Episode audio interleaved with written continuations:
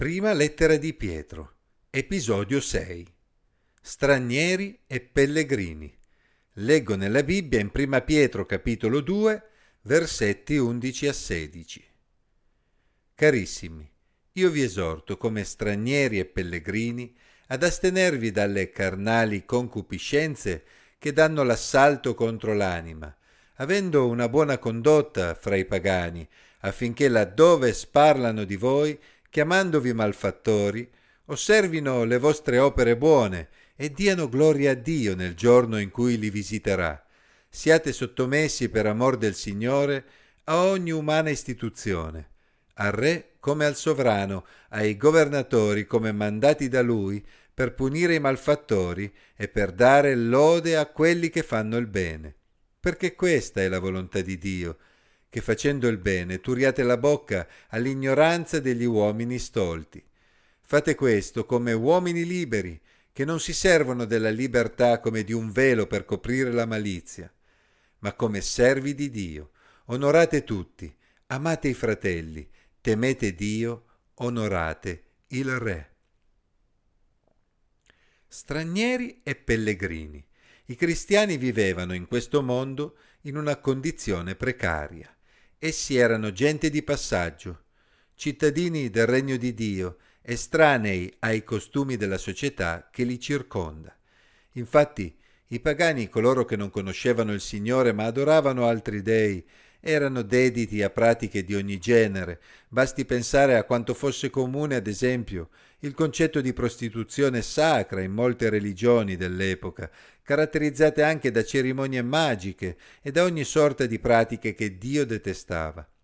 Pietro esorta quindi i suoi lettori ad astenersi da tutte quelle pratiche immorali che caratterizzavano la religione e la società intorno a loro e che avrebbero rovinato la loro vita. Infatti l'immoralità avrebbe minato la loro comunione con Dio e li avrebbe mantenuti in una misera condizione spirituale. I credenti dovevano anche avere un comportamento ineccepibile dal punto di vista dell'obbedienza civile. Infatti una buona condotta avrebbe anche avuto un effetto positivo proprio sui pagani che li circondavano.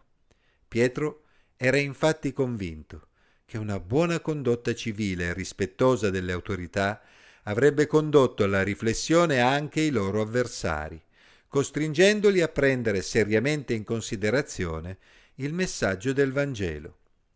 Quando le umane istituzioni mettono davvero in pratica la giustizia, sono certamente utili per mantenere l'ordine nella società e sono gradite a Dio perché puniscono i malfattori ed onorano chi agisce bene. Purtroppo però la giustizia umana è imperfetta e molto lontana dalla giustizia di Dio e la persecuzione dei cristiani ne era la conferma. Infatti i cristiani erano perseguitati, erano oggetto di scherno, erano considerati dei malfattori in molti luoghi dell'impero, anche perché proclamandosi seguaci di Gesù Cristo stavano di fatto onorando un re, che non era Cesare. Si vede a questo proposito Atti capitolo 17, versetto 7. I cristiani erano quindi visti con sospetto dalle autorità e proprio per quel motivo erano costretti ad avere un comportamento nella società ancora più irreprensibile degli altri, perché i loro avversari avrebbero cercato ogni piccola occasione per metterli in difficoltà. Essi dovevano quindi essere sottomessi a ogni umana istituzione, re, sovrani, governatori, nella speranza che la loro obbedienza civile potesse confondere i loro oppositori. Pietro era convinto che se le autorità avessero fatto il loro dovere, di fronte alle loro opere buone avrebbero dovuto riflettere. Come potevano considerare i cristiani dei malfattori se essi pagavano le tasse, rispettavano il prossimo, portavano rispetto al re, al sovrano, al governatore? Anche il giudice più iniquo avrebbe dovuto avere un minimo di coscienza e avrebbe dovuto desistere dal condannare persone che non avevano fatto nulla di male. I cristiani dovevano quindi obbedire alle autorità, non tanto perché queste si comportavano in modo giusto, ma proprio per amore del Signore, per rendere buona testimonianza a Dio con il loro comportamento, nel tentativo di convincere anche le autorità a temere Dio e ad assumere un atteggiamento meno iniquo nei loro confronti. La volontà di Dio era che i cristiani turassero la bocca dei loro stolti avversari, facendo il bene. Sostanzialmente, Pietro si aspettava che attraverso la loro buona condotta gli avversari si sarebbero ammorbiditi e si sarebbero aperti nei confronti di Dio, pronti ad aprire quando egli avrebbe bussato alle porte del loro cuore. I cristiani avrebbero quindi conquistato la società, comprese le autorità statali, portandoli a dare gloria a Dio, non con la rivoluzione armata, ma con una rivoluzione d'amore. Si noti che i credenti dovrebbero ubbidire alle autorità non per paura di una punizione, ma perché sono servi di Dio. Può essere difficile comprendere come un credente possa essere un uomo libero pur essendo servo di Dio, ma la spiegazione è in realtà piuttosto semplice.